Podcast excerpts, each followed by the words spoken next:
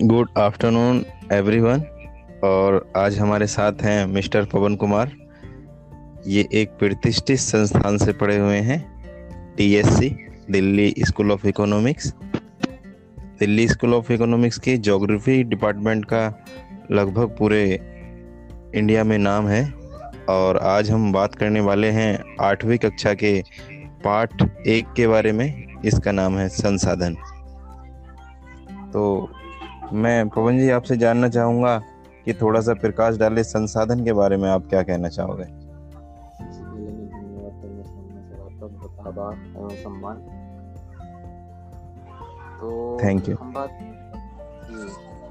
जो हम बात करते हैं संसाधन की तो जो संसाधन शब्द है अपने आप में बहुत बड़ा व्यापक शब्द है। लेकिन हम इसे जानने की कोशिश करेंगे सरल शब्दों में। संसाधन वे सारे स्रोत हैं वे सारे तत्व हैं जिनको हम अपनी आँखों से देख पाते हैं और नहीं भी देख पाते। अर्थात वे सारी वातावरण जो हमें दिखाई देता है नहीं दिखाई देता वो सब संसाधन के अंतर्गत आता है। वे सारी प्रत्येक वस्तु जिसका हम उपयोग करते हैं वो सारी संसाधन कहलाई जा सकती है। हेलो? अच्छा पवन जी हाँ मैं सुन रहा हूँ आपकी बात। तो आप ये कहना चाहते हो कि जो भी वस्तुएँ जिनका हम उपयोग करते हैं वो सभी वस्तुएँ संसाधन कहलाती हैं। जी। तो पवन जी मैं ये जानना चाहूँगा कि आप जो है कि अगर हम देखें कि आठवीं क्लास का ये चैप्टर है उसके हिसाब से अगर थोड़ा सा और इसको उदाहरण के द्वारा समझाया जा सकता है तो क्या कहेंगे? हम इस तरीके से भी हम इसको कह सकते हैं वे सारी वस्तुएँ जिनका उपयोग मनुष्य करता है या उन वस्तु से उसकी आवश्यकताओं की पूर्ति होती है। वे सारी संसाधन कहलाती है। मान लीजिए जैसे कि हम पानी पीते हैं। ठीक है? जी। हाँ ये सूर्य जो है जिसको हम रोशनी देखते हैं या सूर्य की रोशनी प्राप्त करते हैं ये भी संसाधन ये सारी चीज़ें वस्तु जो संसाधन में कहलाएँगी हाँ अच्छा पवन जी आपने बहुत ही अच्छे तरीके से बताया है कि जो भी चीज़ें हैं जिनका हम डेली यूज़ में लेकर के आते हैं चाहे पानी हो वायु हो या सूर्य से मिलने वाली रोशनी हो ये सभी संसाधन हैं। तो संसाधनों को क्या हम अलग अलग रूपों में भी बांट सकते हैं? हाँ बिल्कुल हम संसाधनों को अलग अलग रूपों में बांट सकते हैं। देखिए संसाधन तो वो कौन कौन से रूपों में? संसाधन तो वही चीज़ें जो मानवीय आवश्यकताओं की पूर्ति कर रहे हैं वो सभी संसाधन है। तो जी। हम जो संसाधनों को मुख्यतः दो रूपों में विभाजित करते हैं। एक संसाधन जो है सीधे हमें प्रकृति से प्राप्त होते हैं ठीक है? और दूसरे संसाधन है जिनको हमने निर्मित किया। मुख्यतः इनको हम नवनीकरणीय व अनवनीकरणीय स्रोतों में विभाजित करते हैं। या जिनको हम जैव और अजैव संसाधन भी कह सकते हैं। अच्छा पवन जी मैं जानना चाहता हूँ कि जैव और अजैव संसाधन के कैसे हम बताएँगे कि ये अजैव संसाधन है और ये जैव संसाधन है? देखिए, जो जैव संसाधन है, वो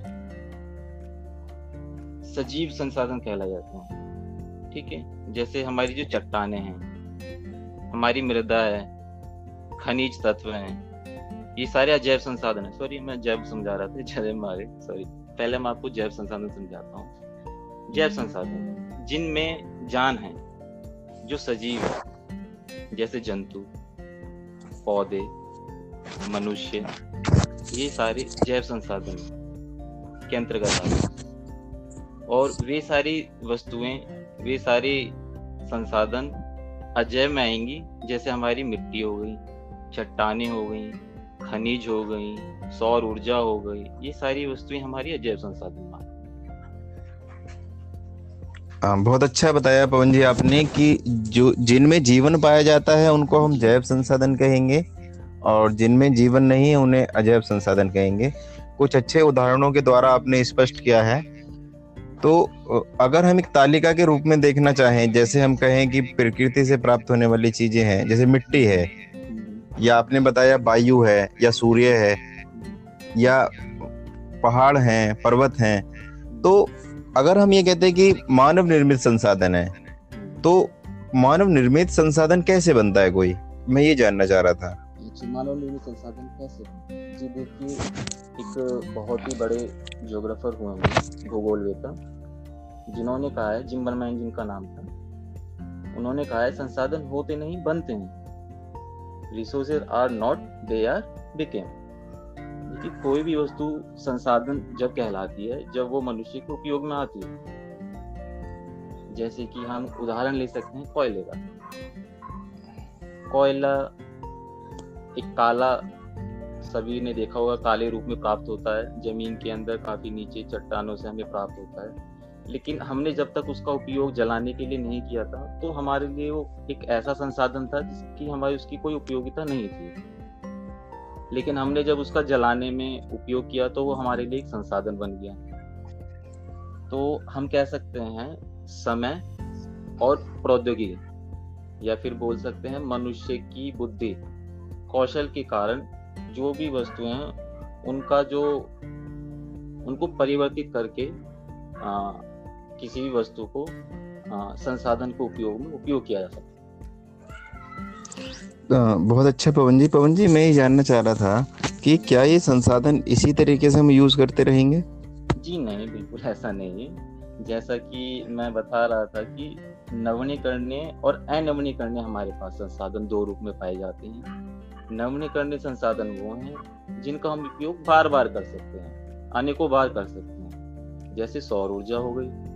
सौर ऊर्जा का हम उपयोग कई रूपों में कर सकते हैं। और कई बार कर सकते हैं। इस तरह से हमारी जो वायु हो गई आपने देखा और सुना भी होगा पढ़ा भी होगा जो पवन चक्की से विद्युत का निर्माण किया जाता है। हेलो? जी जी मैं सुन रहा हूँ आप बोलते रहिए। जो पवन चक्की वगैरह है उनसे विद्युत का निर्माण किया जाता है या फिर जो हाइड्रो पावर इलेक्ट्रिसिटी जनरेट की जाती है जल के द्वारा टरबाइन के द्वारा ये सारी हमारी नवनीकरण स्रोतों में आती है। और नवनीकरण स्रोत हमारे जो हैं वो लिमिटेड हैं। जैसे पेट्रोल हो गया डीजल हो गया कोयले हो गए ये सारे संसाधन हमारे सीमित हैं। अगर हम इनका लगातार उपयोग करते रहेंगे दोहन करते रहेंगे तो एक समय ऐसी स्थिति आएगी कि हमें बचेंगे ही उपयोग करने के लिए। तो ज़रूरत है हम इनका समझदारी के साथ उपयोग करें। जी। आ, आपने बहुत ही सरल और अच्छे शब्दों में बताया कि संसाधनों के प्रकारों में नवीकरणीय और अनवीकरणीय संसाधन भी होते हैं। लेकिन पवन जी देखने में ये आता है कि लोग जो है लापरवाही से संसाधनों का उपयोग कर रहे हैं और दूसरी तरफ़ जनसंख्या का दबाव लगातार बढ़ता चला जा रहा है। तो मैं आपसे बात करना चाहूँगा संसाधनों के संरक्षण के बारे में कि क्या हमें संसाधनों के संरक्षण की अब ज़रूरत आन पड़ी है? या अभी कुछ समय तक हम इसी तरीके से या लापरवाही से इनका उपयोग करते रहे। जी, संसाधन का संरक्षण तो सदैव आवश्यक रहा है। अगर हम इनका इसी तरीके से उपयोग करते रहेंगे तो एक समय ऐसा आएगा कि हमारे पास कोई भी किसी भी प्रकार का भी संसाधन बचेगा अब देखिए, होता क्या है? बहुत छोटी छोटी बातें हैं, जिनको हम उपयोग लाके अपनी जीव, दैनिक जीवन में उपयोग लाके इन संसाधनों को बचा सकते जैसे सुबह हम ब्रश करने जाते हैं सुबह उठते के साथ ही। क्या करते हैं हम? अपने नल का टैप ओपन करते हैं और ब्रश करने में बिज़ी हो जाते हैं। वहाँ पर नल क्या है? पानी निकलता रहता है, हमारा जो जल संसाधन है वो बहता जाता है, बहता जाता है। तो उसको हम रोक सकते हैं। इसी प्रकार जो हम नहाते हैं, हम 20 लीटर पानी में नहा सकते हैं। वहीं पर अगर हम उसका उपयोग 40 लीटर 100 लीटर 150 लीटर में कर रहे हैं तो वो एक व्यर्थ है। उस जल संसाधन को हम वेस्ट कर रहे हैं। उसी प्रकार हम छोटी छोटी है जैसे हमारी लाइट है सौर इलेक्ट्रिसिटी जो जनरेट होती है उसको एक कमरे में हम बैठे हैं वहाँ पर तीन बल्ब जल रहे हैं तीन बल्ब की रोशनी में हम पढ़ रहे हैं। अगर हम उसी काम को एक बल्ब की रोशनी में कर सकते हैं आराम से बैठ तो भी हम आ, आ, अपना योगदान दे रहे हैं उसको संसाधन को बचाने बहुत अच्छे पवन जी। आ, मैं एक बात और आपसे यहाँ जान जानने का प्रयास करूँगा कि जो छोटे छोटे बच्चे हैं हम उनको क्या सुझाव दे सकते हैं कि वो भी संसाधनों को बचाने में अपना योगदान दें? कोई ऐसी तकनीक या कोई इस तरह के सुझाव जो आप साझा करना चाहोगे? जी जी देखिए तकनीक तो उसकी कोई आ, अलग है नहीं लेकिन हाँ हमें छोटी छोटी बातों का ध्यान रखना है जैसे अभी कहा कि जैसे कि हम इलेक्ट्रिसिटी का अधिक से अधिक यूज़ ना करें इस्तेमाल ना करें। कमरे से अगर हम बाहर जाते हैं तो उस समय स्विच ऑफ़ कर दें। पंखा फ़ैन जो है वो ऑफ़ करके जाएँ बाहर जब भी जाएँ। और भी बहुत सारी चीज़ें हैं जिनका हमें ख्याल रखना चाहिए। हाँ अच्छा। जैसे हम्म, एक एक एक मैं बात जानना चाह रहा था कि एक ऐसी कंडीशन आ सकती है कि पेट्रोल अगर मान लीजिए दुनिया से खत्म हो जाता है तो फिर हम किस तरीके से अपने जीवन में बदलाव लाएँगे? या हमें क्या कुछ सोचने की ज़रूरत है अगर ऐसी स्थिति बनती है तो? देखिए, वैसे तो अभी तक जो है संसाधन का जो उपयोग प्रौद्योगिकी के आधार पर होता रहा है। जैसे जैसे मनुष्य अपना बौद्धिक विकास कर रहा है वैसे वैसे संसाधनों में भी विकास होता जा रहा है। लेकिन वर्तमान समय में पेट्रोल, डीजल, ये हमारे जो है ऊर्जा के मुख्य स्रोत है।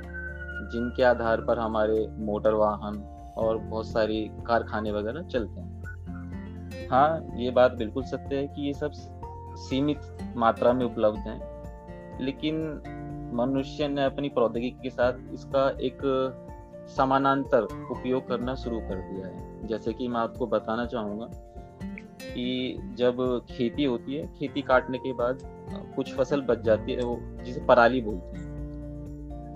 हेलो? जी। जी पराली अवशेष जो बच जाते हैं वो पराली बोलते हैं उसको। तो उस पराली को किसान जलाता है। उसकी समस्या से एक तो प्रदूषण उत्पन्न होता है। और एक जी। जी उसकी समस्या से वायु प्रदूषण बहुत ज़्यादा होता है। लेकिन अभी क्या हुआ है हाल में उस पराली को एक एज ए बायोफ्यूल जैव डीजल जैव आ, क्या बोलते हैं इसको? जैल एक, हाँ, एक तकनीक। एक तकनीक के रूप में उसको परिवर्तित करके उसको एज ए डीजल का विकल्प एज ए पेट्रोल के विकल्प में इस्तेमाल किया जा रहा है। बायोफ्यूल बायोफ्यूल के रूप में उसको बनाया गया है उसका इस्तेमाल किया जा रहा है। हाँ लेकिन ये तकनीक और ये सब आने में बहुत समय लगता है बहुत चीज़ें जाती हैं बहुत रिसर्च लगती है। लेकिन जहाँ से जितना ज़्यादा ये हो सकता है कि हमें संसाधनों का उपयोग इस प्रकार से करना चाहिए भविष्य की पीढ़ी जिससे प्रभावित ना हो और वर्तमान की पीढ़ी, वर्तमान की पीढ़ी को इस प्रकार उपयोग करना चाहिए जिससे कि भावी पीढ़ी के लिए भी वो संसाधनों को छोड़ के जाए। जी। पवन जी बहुत बहुत आपका आभार। आपने इतनी रोचक और अच्छी जानकारी बच्चों के लिए उपलब्ध कराई। और मैं लास्ट में यही टिप्पणी करना चाहूँगा कि संसाधन प्रत्येक व्यक्ति के लिए बहुत ही ज़रूरी और आवश्यक होते हैं। इनका हमें उपयोग एक इस तरीके से करना चाहिए ताकि भावी पीढ़ी भी इसका उपयोग कर सके। अगर हम जल संरक्षण की बात करें तो पीने पानी, पीने वाले पानी को गाड़ी धोने के लिए काम में नहीं लाना चाहिए। दैनिक कामों में भी हमें जल का उपयोग इस तरीके से करना चाहिए, जिससे कि संसाधनों में बचाव हो सके। जितनी ज़रूरत है, इतनी बिजली का उपभोग करें। और अगर हम वायु संरक्षण की बात करते हैं तो प्लास्टिक या पत्तों को ना जलाएँ, जिससे पर्यावरण भी प्रदूषित ना हो। अगर हम वनों के संरक्षण की बात करें तो कागजों का उपयोग हमें एक आवश्यकता अनुसार ही करना चाहिए और बेवजह के जो भी उपयोग हैं, जिन्हें हम रोक सकते हैं, जैसे एक उदाहरण मुझे आता है कि जो एटीएम मशीन्स होती हैं, उनसे जो निकलने वाली पर्ची है, अगर हम उसे कम लें तो हो सकता है कि हम एक छोटे छोटे प्रयासों से संसाधनों का संरक्षण कर सकते हैं। तो पवन जी, मैं आपका पुनः एक बार धन्यवाद देना चाहता हूँ। थैंक यू जी सौरभ जी आपका बहुत बहुत